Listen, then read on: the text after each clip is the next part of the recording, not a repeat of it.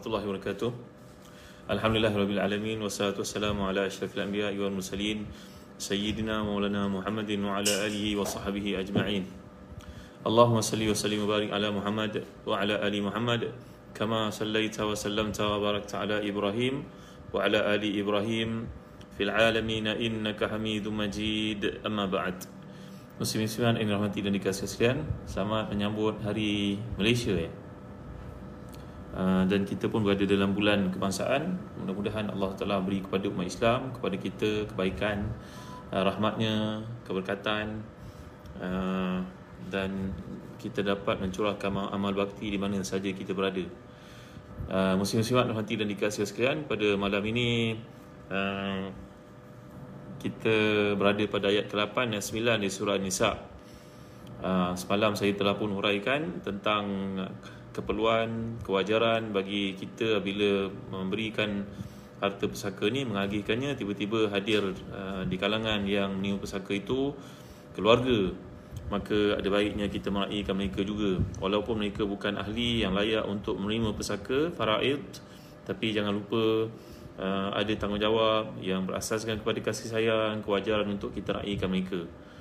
Uh, harap tuan-tuan dengar kuliah saya pada malam ni. eh dapat jelas dengar dengan jelas walaupun tak pakai mic malam ni.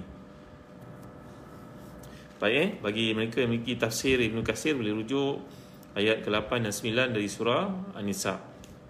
A'udzu billahi minasyaitonir rajim. Wa idza hadara al-qismata wal qurba wal yatama wal masakin farzuquhum min farzuquhum minhu wa qulu lahum qawlan ma'rufa.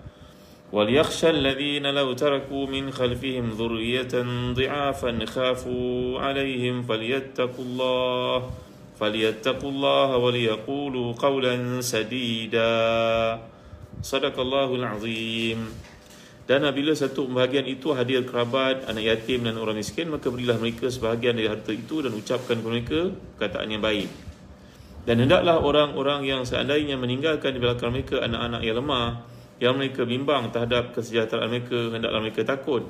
Oleh sebab itu hendaklah mereka bertakwa kepada Allah dan hendaklah mereka mengucapkan perkataan yang benar lagi tepat. Uh, muslim-muslimat yang hormati dan dikasihi sekalian uh, setelah menjelaskan apa yang berkaitan dengan harta warisan Allah menetapkan dalam hal ini apa yang dianjurkan. Uh, memang bukanlah satu yang terpuji kalau ada orang yang hadir atau mengetahui adanya pembahagian rezeki lalu ia hadir tapi ia tidak diberi apa-apa. Ini bukanlah satu benda yang baik. Kita sepatutnya meraihkan mereka yang datang walaupun mereka bukan di kalangan yang layak untuk menerima pemberian pesaka tersebut. Jadi kita buatlah keputusan untuk mengagihkan kepada yang datang itu walaupun mereka tidak terkategori tidak termasuk di kalangan yang layak menerima uh, pesaka. Terima kasih Aina Ismail. Ni jelas. Alhamdulillah. Ah, Eh? kasih pelangi Faiza Umar uh, Khairiyah Maktaba uh, Besud Farm Suhaila Sa'ad Sofian Samsudin Nur Asma Jaimi uh, Sofia Abdul Qadir Nuazina Waalaikumsalam warahmatullahi wabarakatuh Farida Ismail Khairuyo Khalijah Pagi Semua yang hadir pada malam ni Jelas terang di kota Singapura Alhamdulillah syukur eh Jasi Open Dewi Jena Hani Bongsu Waalaikumsalam warahmatullahi wabarakatuh jadi uh, sebelum menguraikan bahagian masing-masing, uh, kedua ayat ini mengingatkan dua hal yang penting. Yang pertama, bila sewaktu pembahagian itu hadir, iaitu hadir uh, kaum kerabat yang tidak berhak mendapat warisan pesaka sama ada mereka itu merupakan dewasa ataupun kanak-kanak ataupun hadir ini merupakan anak yatim dan orang miskin yang saya telah berikan contoh semalam anak-anak yang ayah mereka mati sewaktu Datuk masih hidup kemudian Datuk mati maka anak-anak itu pada waktu pengagihan harta pesaka Datuk selepas matinya ayah mereka mereka tak dapat apa-apa sepatutnya tapi anda mereka berada di rumah itu berada dalam lingkungan keluarga itu ketika pakcik-pakcik mereka menerima uh, pesaka ayah mereka maka sewajarnya cucu-cucu yang telah kehilangan ayah ini diraikan ini yang dimaksudkan oleh ayat yang penting ini tuan-tuan dimuliakan Allah sekalian ya eh? Jadi uh, apabila kita lihat ayat seperti ini ia menjelaskan tentang kepentingan untuk kita ni jadi orang yang prihatin, orang yang cakna, orang yang peduli, uh, ya. Kemudian perkara kedua yang diingatkan adalah mereka yang berada di sekeliling para pemilik harta yang sedang menderita sakit.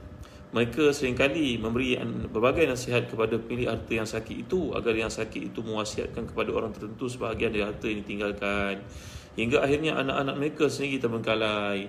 Ini merupakan uh, tafsiran sebahagian besar daripada para ulama. Contohnya Ibn Jarir Tabari, Fakhruddin Razi, uh, seperti Imam Qurtubi yang menjelaskan bahawa ayat ini adalah ditujukan kepada seseorang yang sedang sakit dan berada dalam keadaan uh, marida maradhal maut. Orang yang berada dalam uh, keadaan penyakit yang uh, diimbangi akan mati pada bila-bila masa maka mereka hendaklah memahami. Janganlah mereka dipengaruhi oleh orang yang datang di situ berkata kepada mereka sehingga mereka mewasiatkan harta kepada uh, orang yang tak sepatutnya lalu tak aniayalah anak-anak yang tinggal. Anak-anak yang sepatutnya layak mendapat uh, pemberian pesaka itu mereka mendapat kemudaratan. Kerana harta yang sepatutnya mereka nikmati itu uh, kerana pengaruh orang tertentu diberikan oleh ayah ni kepada mereka diwasiatkan. Walaupun wasiat ni tak boleh melebihi satu per tiga tapi satu per tiga tu pun banyak kata Nabi SAW kalau nak beri, berilah satu per empat sebagai contohnya. Satu per tiga Nabi kata wathuluthu kathir. Satu per tiga itu dikira banyak kata Nabi SAW maka para ulama mengatakan kuranglah daripada satu per tiga itu satu per empat ke satu per lima ke untuk diwasiatkan. Ah, walaupun demikian hendaklah mereka ah, menjadi fair uh, menilai dengan bijaksana terhadap anak-anak yang sangat memerlukan harta tersebut andai mereka mati jangan mereka dipengaruhi oleh golongan tertentu orang yang tertentu sehingga mengakibatkan mudaratlah menerima kemudaratan anak-anak mereka yang lebih berhak untuk mendapatnya. Itu tafsiran yang pertama berkenaan ayat yang ke-9 tafsiran yang kedua dia boleh memahaminya sebagai ditujukan kepada wali-wali anak yatim ha, iaitu yang menjaga anak yatim yang telah kita bincang daripada ayat 1 hingga ayat yang ke-7 sebelum ini berkaitan dengan mereka yang mendapat amanah penjagaan harta anak-anak yatim ya. Jadi pandangan ini merupakan pandangan para ulama yang terkenal juga seperti Ibn Kathir yang mana didokong oleh ayat yang berikut yang mengandungi ancaman kepada mereka yang menggunakan harta anak yatim dengan kezaliman, menganiaya anak yatim. Jadi kata Ibn Kathir ayat yang ke-9 ini adalah berkaitan dengan wali-wali iaitu penjaga-penjaga.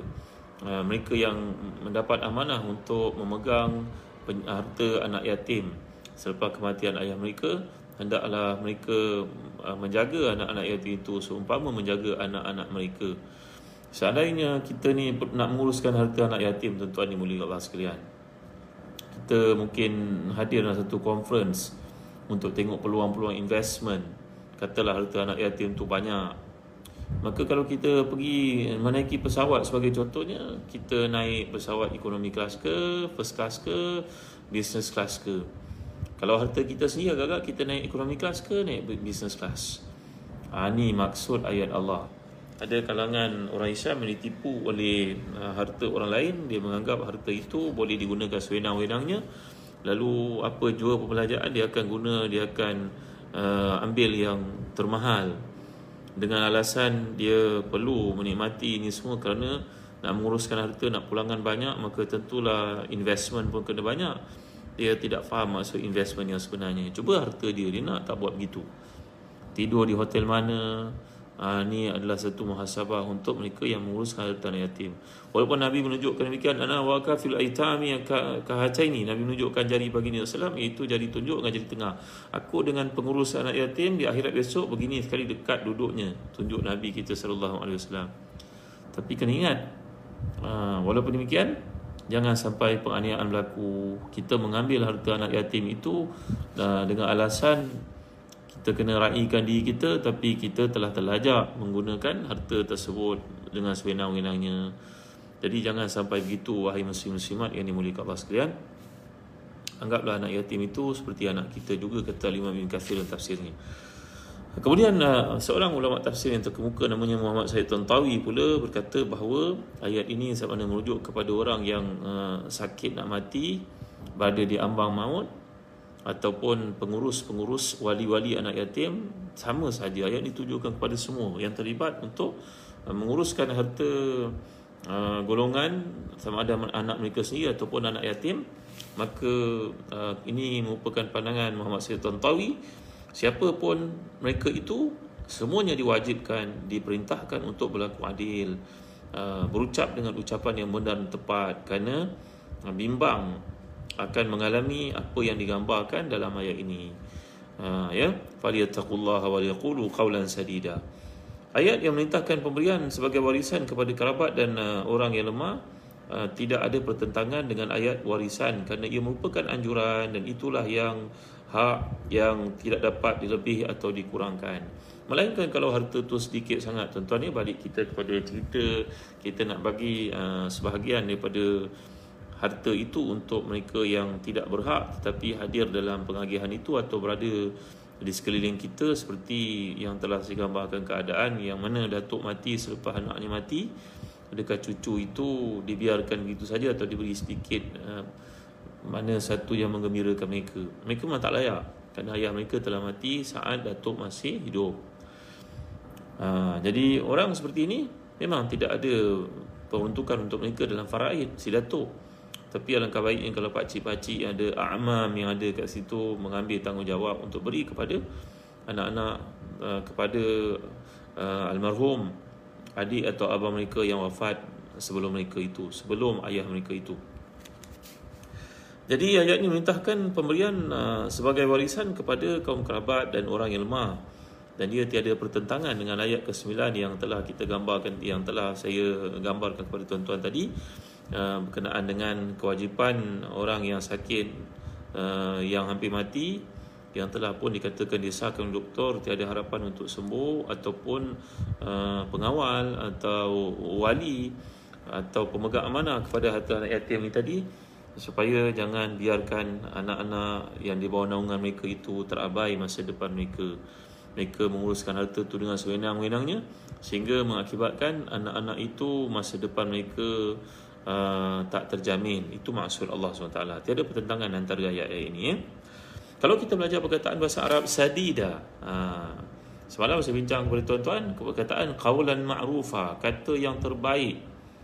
Uh, ya seperti yang saya bagi contoh kepada tuan-tuan kalau kita ziarah orang sakit kadang-kadang kita nak bagi wang kepada yang sakit itu dia lebih kaya daripada kita. Dan wang pun dia tak peduli wang pun tak penting baginya yang penting adalah doa. Ini maksud qaulul ma'rufah kata-kata yang baik-baik.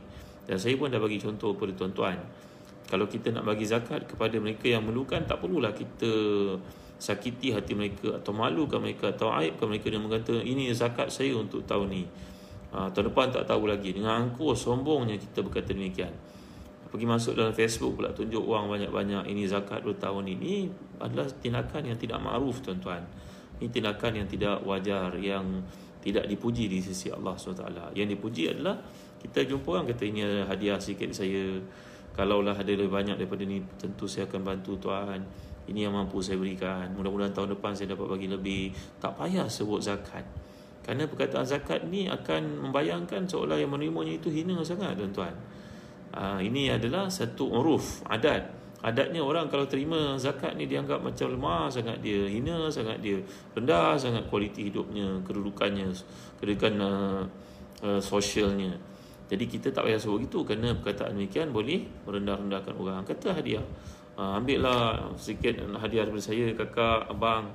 Moga Allah berkati abang kakak kalau terima pemberian saya ini. Tunjukkan perkataan yang satu tindakan yang ma'ruf yang menyebabkan orang rasa seronok nak terima dan merasakan uh, gembira untuk mendapat bantuan kita itu. Manakala perkataan sadina ni kalau kita belajar perkataan bahasa Arab Allahumma saddidni dulu kita pernah belajar doa kan yang pernah saya ijazah kepada tuan-tuan. Jadi perkataan sadid ini bukan syadid ya, sadid sin. Ha, sadid. Dia berasal daripada perkataan sin dal yang menurut uh, kebanyakan para ulama bahasa uh, saya pernah galakkan tuan-tuan dulu untuk memiliki kamus Farid. Uh, kamus Al-Farid. Kamus ini adalah kamus yang sangat baik untuk mengajar kita perkataan-perkataan Quran. Jadi perkataan sadid ini kata um, para uh, ahli bahasa sadid. Sadid merujuk kepada um, meruntuhkan sesuatu kemudian memperbaikinya. Uh, jadi dalam hidup ini kadang-kadang kita kita kalau nak masuk ke sini kita kena buang segala kekurangan kemudian baiki hidup kita. Itu nama dia takhliyah dengan tahliyah. Takhliyatun kemudian tahliyatun. Mana kita nak perbaiki eh, akhlak kita di sisi Allah kita kena buang segala mazmumah dahulu. Kemudian barulah kita hiasi diri kita dengan mahmudah. Tak boleh kalau kita kekalkan mazmumah dalam masa sama kita nak bersifat dengan mahmudah. Ini takkan berlaku.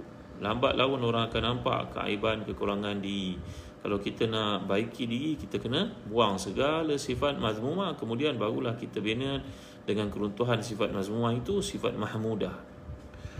Jadi kalau kita perhatikan uh, dalam hidup ini kita memang tak dapat uh, kawal diri kita. Kadang-kadang terkata perkataan-perkataan yang buruk. Saya pernah bawa kepada tuan-tuan cerita tentang seorang sahabat Nabi ridwanullahi alaihim ajma'in. Semua sahabat Nabi ini merupakan kita memang kita diajar untuk mengatakan radhiyallahu anhum wa radu'an Allah ridha pada mereka mereka ridha pada Allah. Cerita berkaitan dengan uh, Uh, sahabat yang bernama Abu Dhal Ghifari radhiyallahu anhu yang asal hidupnya seorang perompak kemudian masuk Islam jadi sahabat yang terbilang yang mulia beliau ni pernah bertelaga bersisi faham dengan sahabat Nabi yang lain namanya Bilal bin Rabah radhiyallahu anhum ajma'in maka Abu Zar yang menjadi sangat marah kepada Bilal telah berkata kepada Bilal Ya benal aswadaini Wahai anak dua orang hitam Bapak dengan mak kamu orang hitam Orang kulit hitam black.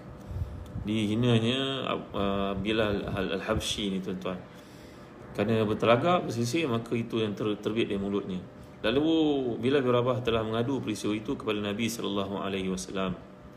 Dan Nabi telah pun memanggil Abu Zar berkata kepadanya ya Abu Zarin innaka mru'un fika jahiliyatun kau ini seorang yang masuk Islam tapi dalam dirimu masih ada sifat jahiliyah oleh kerana merasa kesal di atas perbuatannya itu Abu Zar telah pun berkata kepada Bilal supaya dipijak kepalanya sebagai gantian kepada perbuatan kata-katanya yang tak sepatutnya diucapkan kepada Bilal tadi. Tapi Bilal mengampunkannya. Menunjukkan kepada kita kadang-kadang dalam hidup ini walau bagaimana hebat seseorang pun tapi kadang-kadang kata-katanya itu adalah kata-kata yang tidak sepatutnya. Mungkin kerana emosinya mungkin kerana tekanannya mungkin kerana peristiwa-peristiwa yang berlaku dalam hidupnya maka kadang-kadang dia tidak bijak untuk mengeluarkan kata-kata. Maka kata-katanya itu menyakiti orang dengan sebab itu tuan-tuan Allah mengajar kita bila kita sedar kita berkata yang tidak tepat tidak baik menyakiti orang maka waliyaqulu qawlan sadida. Berkatalah perkataan yang baik selepas itu. Ya tuan-tuan mati dan dikasih sekalian. Jadi macam Rasulullah SAW bila Rasulullah SAW diminta oleh seseorang sahabat maka Rasulullah SAW mengatakan tidak kemudian Rasulullah beristighfar kepada Allah SWT kerana mulianya akhlak Rasulullah SAW Rasulullah tidak pernah mengatakan tidak bila terkata tidak baginda akan beristighfar kepada Allah. Minta ampun kepada Allah SWT jadi ayat ini merujuk kepada kita bila kita tersilap mengatakan perkataan-perkataan yang tak tepat kena baiki diri, kena sebut balik semula. Dan pakar-pakar psikologi pun berkata kadang-kadang kita mungkin marah pada anak dan berkata eh, perkataan yang tak sepatutnya. Maka panggil dia balik semula kata kepada dia aman abah salah sebut nak abah kata apa itu tak tak kamu bukan begitu. Kamu seorang anak yang cemerlang kamu anak yang baik. Abah tersiap cakap lah eh maafkan abah eh. Tuan-tuan dimulai Allah sekalian ini sifat manusia. Tak ada seorang pun yang sempurna tak ada seorang pun yang cemerlang tak ada seorang pun yang maksum. Kita memang buat kesilapan tuan-tuan dimulai Allah sekalian. Maka kulukum khata'un wa khairul khata'in tawabun. Dalam hadis yang sahih menyatakan bahawa setiap kita ni melakukan kesilapan tapi orang yang paling baik bila melakukan kesilapan dia sedar dia bertaubat dia memperbaiki diri. Maka itulah yang dikatakan oleh Ibnu Faris bila Allah menggunakan perkataan sadida ni merujuk kepada meruntuhkan satu yang berlaku kemudian memperbaikinya. Kemudian ia juga merujuk kepada istiqamah kata Ibnu Faris seorang ahli bahasa yang terkemuka.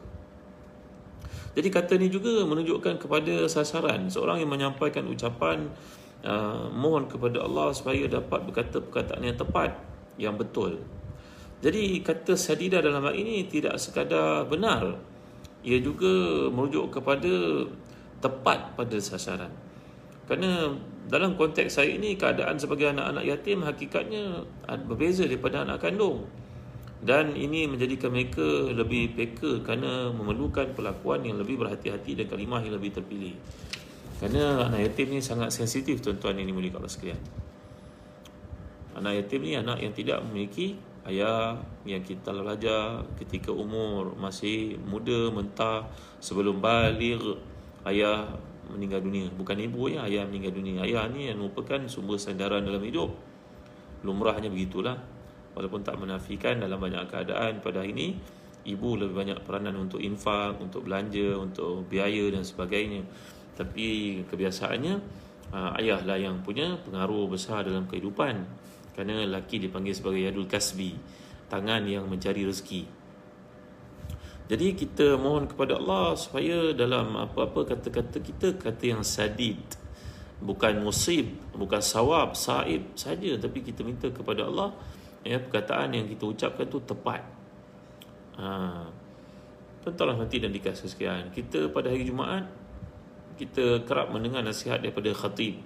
Supaya jangan berkata-kata ketika imam sedang khutbah kerana berkata-kata ketika imam sedang berkhutbah walaupun kata-kata seorang itu kepada temannya diam uskut.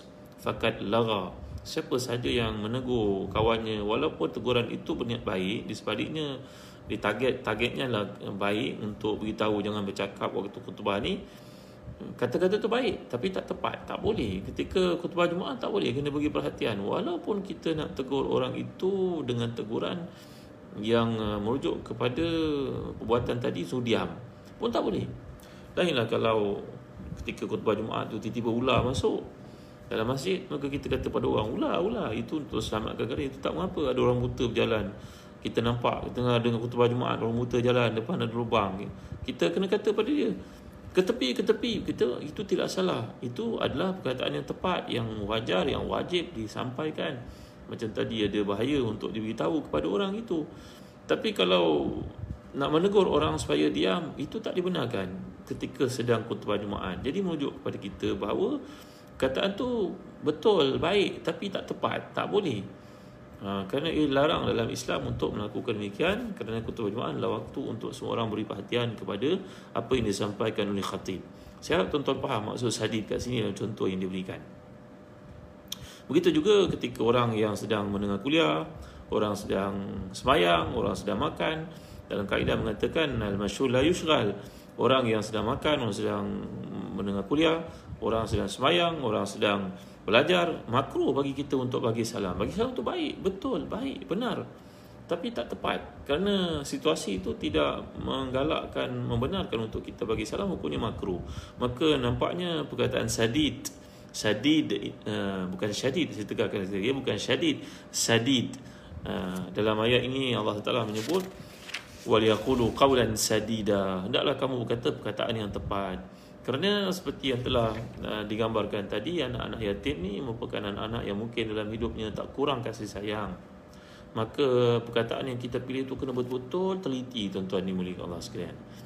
Uh, bagi tuan-tuan yang punya peluang kesempatan ambillah masa untuk melawat anak-anak yatim. Di keliling kita ada mahat-mahat tahfiz. Kadang-kadang mahat tahfiz ni anak-anak yatim yang diundang untuk belajar kat situ. Kadang-kadang ada rumah-rumah kebajikan Anak-anak perempuan yang tersilap dalam hidup Mereka ni kurang kasih sayang Maka kita wajar mendekati tempat ini Untuk mengetahui Untuk memberikan sumbangan Dan berhati-hatilah kita dalam uh, berkata-kata Kerana mereka ni merupakan golongan yang kurang kasih sayang. Ya, Seperti yang Allah gambarkan kat sini Saya tak langsung mengingatkan kita Supaya memilih perkataan-perkataan yang tepat. Jangan sampai hati itu terluka Kadang-kadang mereka dibuang oleh keluarga Kadang-kadang memang tidak pernah melihat wajah. Ayah sejak dilahirkan Maka inilah maksud Allah SWT Mengkenalki kita untuk berkata perkataan yang baik-baik. Saya dah jelaskan tadi bahawa perkataan sadid ni Dia perkataan sin, dal uh, Merujuk kepada meruntuhkan sesuatu yang silap Seumpama bangunan kemudian memperbaikinya. Makna kalau kita tersilap dalam kata-kata Kita kena uh, fine tune balik semula kena betulkan balik semula perkataan-perkataan yang kita gunakan bimbang dia akan mengakibatkan terlukanya perasaan dan uh, berlanjutan sampai bila-bila tuan-tuan dimulai kalau sekian. Jadi uh, mungkin juga kat sini dalam konteks yang dikehendaki dia merujuk kepada satu muhasabah diri kritik terhadap uh, ketepatan perkataan ataupun gaya yang kita ucapkan yang hendaklah kita perbaiki masa ke semasa supaya jangan berlanjutan kesilapan perkataan dan juga ketepatan penggunaan perkataan yang kita gunakan. Jadi Allah berpesan dalam ayat ini menekankan qawalan ma'rufa. Kalau ayat yang ke-8, qawalan ma'rufa itu kalimah-kalimah yang baik yang sesuai dalam masyarakat. Uh, selagi perkataan itu tidak bertentangan dengan nilai-nilai Islam. Jadi ayat ini memberi satu amanah kepada kita pesan yang penting supaya dalam hidup ini kita membiasakan perkataan yang baik, perkataan yang tepat, memperbaiki diri kita masa ke semasa supaya jangan perkataan itu melukakan uh, orang lain klien ataupun sesiapa yang uh, dimaksudkan di situlah jadi ayat ini juga dijadikan oleh sebahagian daripada ulama bukti bahawa kesan negatif dari perlakuan kepada anak yatim yang mungkin terjadi dalam kehidupan dunia sebaiknya sebaliknya uh, amal-amal saleh yang dilakukan oleh seorang ayah dapat uh, memberikan penjagaan kepada harta dan uh, peninggalan untuk anaknya yang telah menjadi yatim yang telah kita belajar di surah Al-Kahfi. Bila Nabi Musa AS disuruh diperintahkan oleh Allah untuk belajar daripada hamba yang saleh yang dikatakan oleh sebahagian daripada ulama tafsir itu adalah Nabi Khidir alaihi wasallam Maka tiga perkara ganjil pelik yang dilihat oleh Nabi Allah Musa dilakukan oleh hamba Allah yang salih ini. Tentang kapal yang dirosakkan, anak yang dibunuh, kemudian dinding yang dibangunkan. Wa amal jidaru fakana li gulamaini yatimaini fil Madinah wa kana tahtahu kanzul lahumā wa kana abuhuma salihah. Kenapa Nabi Khidir ataupun hamba yang salih itu membangunkan tembok yang runtuh padahal penduduk di situ tidak meraihkan mereka? Ha, kan? Eh? Miza Akmal, Suhana Mak Yusuf. Haja Rosna. Iriani Kasman. Tahu kan Haja Fiza? Anis Akila Akila Ha Inastasia. Masya Allah. Panjang nama. Haryati. Said Hafiz. Uh, eh? Jadi kalau kita baca dalam surah Al-Kahfi ada kisah yang berkaitan dengan Nabi Musa AS disuruh belajar daripada hamba yang salih yang dikatakan di sebagian ulama tafsir itu adalah Nabi Khidir perkara ganjil dilakukan oleh Nabi Khidir ataupun hamba yang salih yang ketiga yang menimbulkan persoalan kepada Nabi Musa adalah kenapa bangunkan tembok yang runtuh padahal uh, penduduk tempat itu tidak meraihkan mereka langsung kenapa Lalu hamba yang saleh ataupun Nabi Khidir ini menjelaskan kepada Nabi Musa, wa amal jidaru fakana li ulamaini yatimaini fil Madinah wa kana tahtahu kanzul lahumā wa kana abuhuma salihah. Allah menyuruh aku untuk bangun tembok itu kerana di bawahnya ada harta yang tersimpan. Dan nanti kalau tak dibangunkan tembok, nanti orang tahu harta itu akan terbuka, mereka pun akan ambil. Padahal ia milik dua orang anak yatim yang Allah jaga mereka kerana kesalihan si ayah. Jadi dalam ayat uh, surah Kahfi ada kaitan dengan ayat yang kita bincangkan kat sini kata sebagai ulama tafsir kalaulah ayah itu saleh maka anak-anak yang ditinggalkan akan dipelihara oleh Allah. Ha, kesalihan ayah menjadi sebab jaminan penjagaan anak oleh Allah. Maka ini tanggungjawab kepada kita untuk menjadi ayah ibu yang salih tuan-tuan ni. Kita jadi anak yang salih akan jaga anak-anak kita. Kata Al-Imam Az-Zahabi dan Syiar Al-Amin Balak mengisahkan tentang Umar bin Abdul Aziz radhiyallahu anhu wa mujaddid Islam yang pertama itu kata Imam Syafi'i inilah mujaddid pertama Islam kerana Nabi bersabda Inna Allah ba'atha ala ra'si kulli mi'ati sanatin man yujaddid laha amra diniha Allah membangkitkan uh, di awal 100 tahun, setiap 100 tahun, seorang yang akan menjadi pentajrid kepada Islam ini. Maka pentajrid yang pertama, kurun Islam, uh, yang lahir pada ujung kurun pertama Islam, wafatnya Nabi dan para sahabat, maka dia adalah Umar bin Abdul Aziz, kata Imam Syafi'i. Eh, tuan boleh Allah sekalian. Kata Al-Imam Az-Zahabi mengisahkan kehebatan Umar bin Abdul Aziz yang dimasukkan sebagai salah seorang daripada Khulafa Ur-Rashidin walaupun datangnya jauh lepas Ali radhiyallahu anhu. Kita tahu Khulafa Ur-Rashidin ini ada empat orang saja. Abu Bakar, Umar, Uthman, Ali. Jauh sebab itu datang Umar bin Abdul Aziz. Dan di kalangan Bani Umayyah Abbasiyah pun ada ada khalifah yang Rashid. Khulafa Rashidin juga. Dan di kalangan Uthmaniyah pun ada di kalangan mereka yang Khulafa Rashidin juga. Maka ia bukan dibataskan oleh zaman. Ia uh, tertakluk kepada akhlak masing-masing tuan-tuan ya. Kepimpinan masing-masing. Umar Al-Fatih ni mudah-mudahan seorang daripada Khulafa Rashidin. Jadi merujuk kepada peristiwa ini kata Imam Az-Zahabi bila Umar bin Abdul Aziz wafat wazir kanannya hampir wafat mengatakan kepadanya tuanku Amirul Mukminin tuanku tak ada apa harta pun nak tinggal kepada anak-anak. Jawapannya kepada wazir kanannya itu menteri kanannya tak mengapa. Saudaraku, andai anak-anak aku orang yang saleh, Allah menjamin untuk menjaga rezeki dan juga masa depan mereka. Andai mereka orang yang talih, lawan pada saleh talih. Eh? Andai mereka itu orang yang tidak saleh, itu talih, aku tidak mahu jadi pembantu kepada kejahatan mereka. Allah tegasnya jawapan ini. Tapi kata Imam Zahabi, 100 tahun lepas wafatnya Umar bin Abdul Aziz, mereka menghitung keturunan Umar bin Abdul Aziz ini, mereka melihat keturunannya semua jadi orang bangsawan, orang mulia, orang berakhlak, orang berkedudukan. Walaupun matinya tak meninggalkan apa-apa untuk mereka. Habis harta dia untuk Islam. Macam datuknya juga Umar bin Khattab radhiyallahu anhu. Tetapi ada seorang khalifah Islam di kalangan Bani Umayyah juga namanya Hisham bin Malik yang ketika matinya meninggalkan untuk semua keturunannya seorang seratus ribu dinar banyak tuan-tuan, satu ribu dinar tu macam satu juta kita. Semua anaknya mendapat keturunannya ada peruntukan faraid sebanyak seratus juta. Seorang. Seorang. Ia berapa ramai. Tapi seratus tahun lepas wafatnya, khalifah ini, kelihatan keturunannya menjadi orang yang merempat. Yang tak ada masa depan. Meminta sedekah pun ada. Maka harta yang tinggalkan tidak menjadi jaminan untuk keselamatan anak-anak. Kesalihan bapak lah yang akan menjadi pelindung uh, daripada bahaya yang akan melanda kehidupan mereka sebenarnya.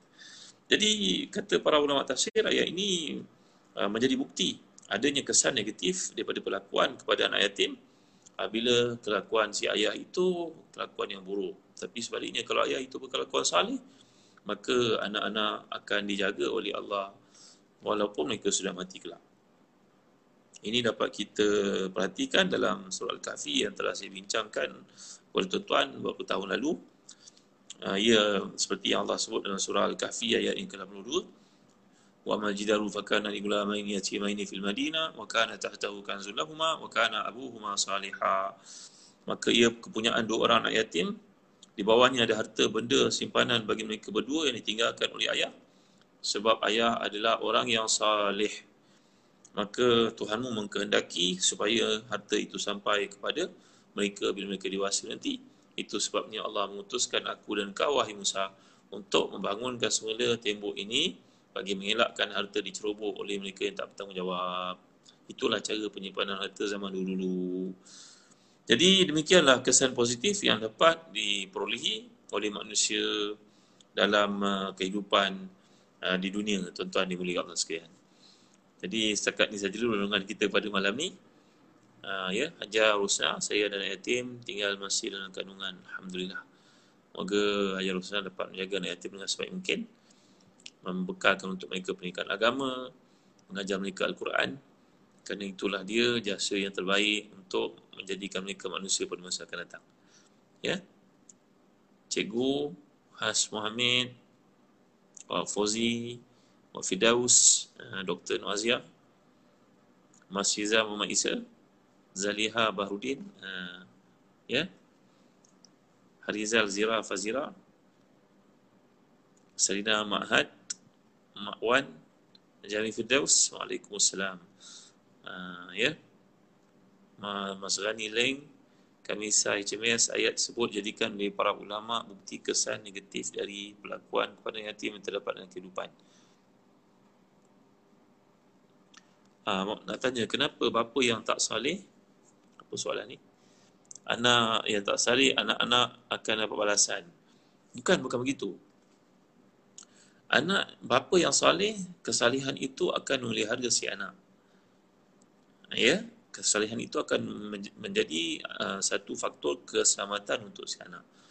Tapi sekiranya bapa itu tidak salih, maka dan anak-anak itu pun tidak berusaha untuk uh, memperbaiki diri maka dibimbangi perkara itu akan mengakibatkan uh, tiada pemeliharaan penjagaan di sisi Allah SWT.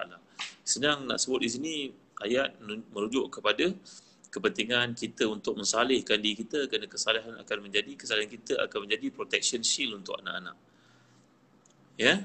Uh, kalau kita ibu bapa yang tidak salih maka anak-anak dari dari sudut dari satu sudut mereka tiada penjagaan di sisi Allah SWT melainkan kalau mereka dapat memperbaiki diri mereka dengan sebaik-baiknya. Jadi kalau seorang ayah yang saleh dia menjadi satu kelebihan untuk si anak mendapat penjagaan di sisi Allah SWT. Hartanya, ah, masa depannya, eh, jadi kesalihan ini akan menjadi satu kelebihan untuk si anak. Sebaliknya kalau ayah ibu yang tidak saleh, maka anak itu pula tidak berusaha untuk memperbaiki diri, maka dia terdah kepada uh, perkara-perkara yang uh, dimaksudkan tadi. Eh. Berusaha jadi apa yang saleh setelah kita mati anak-anak akan dijaga oleh Allah Subhanallah eh. Jadi Maznah Haji Ibrahim sungguh di sini peluang untuk mencari pahala dan kehidupan yang rahmati. Saya bukan maksudkan bila kita tidak menja- seorang ayah atau ibu tidak menjadi orang saleh anak itu mendapat keburukan si ayah ibu bukan bukan itu maksudnya. Saya maksudkan kesalihan ayah ibu akan menjadi satu kelebihan buat anak-anak. Maksudnya begitu eh.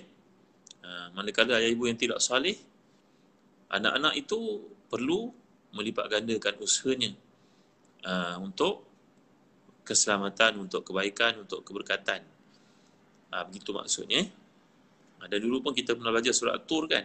Walladzina amanu wa taba'atuhum zuriyatuhum bi imanin alhaqna bihim zuriyatahum ma alatlahum min amalihim min syai' uh, ibu bapa yang salih ni kelebihannya bukan setakat di dunia malah di akhirat juga akan membantu si anak untuk dapat kedudukan di sisi Allah keselamatan syafaat dan sebagainya. Uh, ya? Jadi kesalihan cukup bermakna di dunia juga di akhirat. Uh, eh? Baik Okay, setakat ini saja dulu untuk kuliah kita pada malam ni. Jangan lupa untuk share, panjang-panjangkan uh, video ini. Moga ada kebaikan padanya. Anak yang kematian ibu tidak dikira anak yatim, ya Ustaz? Ya, tak. Yang dikira anak yatim adalah anak yang kematian ayah. Kerana yang membawa rezeki, menginfakkan kepada mereka adalah ayah. Ya? Uh, baik. Nani Menon, Nuliza Ahmad, Uh, Siti Marwani, Muhammad Zainuddin, Nurkhani Yusof. Baik, uh, moga anak saya menjadi anak yang salih dan salihah. Kesan daripada kesalihan arwah ayahnya insyaAllah mudah-mudahan ni. Farid Osman, Amina Mahmud, Lapang Padi, Nurizan Aminun, Siti Hassah Laila, Jami Firdaus, Tini Mad, Yani Malik, Azimah Azimah, kami saya HMS. Baik, terima kasih semua. Yati Khalid, Fizul, Nurilis. Baik, terima kasih. Uh, Ustaz betul ke akan gugur dosa jika setiap kali ibu mencium kita? Gugur dosa? Tidak, tidak. Dosa gugur dengan sebab angkat semayang, pergi ke masjid jalan kaki, contohnya pergi rajin pergi ke masjid berjemaah. Apa lagi? Ambil uduk walaupun dalam keadaan payah. Uh, dosa-dosa perlu pada taubat dan suha. Ya? Mandi pada hari Jumaat. Kemudian eh, apa lagi? Eh, puasa Ramadan itu semua menggugurkan dosa-dosa ya Safi Sadikin ayah yang salih akan beriman pada atas anak ya baik eh Suzaniel Lili Osman Fatin Iliani Zara Muhafiz Mumtaz Jalil Indang Surya Terima kasih semua atas kehadiran tuan-tuan.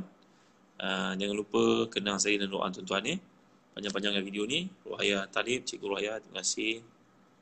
Hafizi uh, Siti Nur Hidayah Bezwood Fizul. Uh, jangan lupa ya bagi tuan yang um, berminat untuk dapatkan tafsir munir uh, yang sangat penting yang selalu saya gunakan dan rujukan di sini tuan-tuan boleh pre-order Dan setiap periode tuan-tuan, tuan-tuan akan menikmati hadiah buku yang bertajuk Ensiklopedia Nama-Nama Anak dalam Islam. Buku tebal yang mengandungi nama-nama anak, nama-nama pahlawan Islam, nama-nama Sri Kandi Islam, nama-nama para sahabat, kisah mereka, gambar sebahagian daripada ulama pun ada dimuatkan situ buku yang sangat uh, cantik, indah, lengkap dengan rujukan ini uh, bakal menjadi hadiah bagi mereka yang pre-order tafsir Munir. Uh, tafsirnya harganya RM1,100 eh. Uh, buku ni harganya RM80, tuan-tuan akan dapat hadiah. Uh, baik. Ustaz Syafiq Murad, terima kasih Ustaz Syafiq Murad ya. Siti Nurhuda, Harun Harun Din. Masya-Allah, ini nama tuan guru saya. Ani Bongsu, Razali Syafi'i, Nuaini Yama, Tasnim Ruslan, Awang Hasni, Radhiyah Husin, Raina Abdullah, Suhaila, Malik Ismail, Kasma Hashim, Muhammad Syifuddin Usman, Muazzan Kamaruddin, Iza Faiz, Jia Ariel, Sabri Sabri, Zara, Nudahlia, Abdullah Ishaq, Suhafizuddin, Faizal Muhammadun, Kak Long, Faizal Ahmad, Amin Aminu, Sayyidah Salih, Masya Allah ramai. Nur Hamiza, Muslim Salam, Intan Suraya, Rozila, Osman, Hashim, Syekh Azhar, Syekh Bakar, Muaz Hilmi, terima kasih semua eh. Aisyah Sarian, Baik, setakat saja dulu. Sama-sama kita menangguh dengan kuliah. Ini dengan berdoa. Alhamdulillah Rabbil Alamin. Wassalatu wassalamu ala syafil abiyai wa musalin. Sayyidina Maulana Muhammadin wa ala alihi wa sahbihi ajma'in. اللهم آت نفوسنا تقواها وزكها أنت خير من زكاها أنت وليها ومولاها برحمتك يا أرحم الراحمين. اللهم اكفنا بحلالك عن حرامك وأغننا بفضلك عمن سواك. اللهم أجرنا في مصيبتنا وأخرنا خيرا منها. اللهم أحسن عاقبتنا في الأمور كلها وأجرنا من كذب الدنيا وعذاب الآخرة. اللهم اكفنا بحلالك عن حرامك وأغننا بفضلك عمن سواك. ربنا لا تزغ قلوبنا بعد إذ هديتنا وهب لنا من لدنك رحمة إنك أنت الوهاب. ربنا آتنا في الدنيا حسنة وفي الآخرة حسنة وقنا عذاب النار وصلى الله على سيدنا محمد وعلى آله وصحبه وسلم الحمد لله رب العالمين Terima kasih Dr. Nuazia buat komen tafsir bunyi di sini. Uh, ya, tafsir bunyi sangat penting untuk kita miliki di rumah setiap uh, kita eh. Mudah-mudahan uh, kempen yang kami adakan satu rumah tafsir ini berhasil. Uh, bawalah tafsir Munir pulang ke rumah, menjemput hidayah datang ke rumah kita. Eh. Baca Munir ni seolah-olah kita dapat lihat apa yang Allah kehendaki dalam kalamnya, dalam tafsirannya, dalam uh, penjelasannya, bimbingannya lengkap sekali. Uh, dengan contoh-contoh dikemukakan. Baik, terima kasih. Sekian, jumpa lagi. Assalamualaikum warahmatullahi wabarakatuh.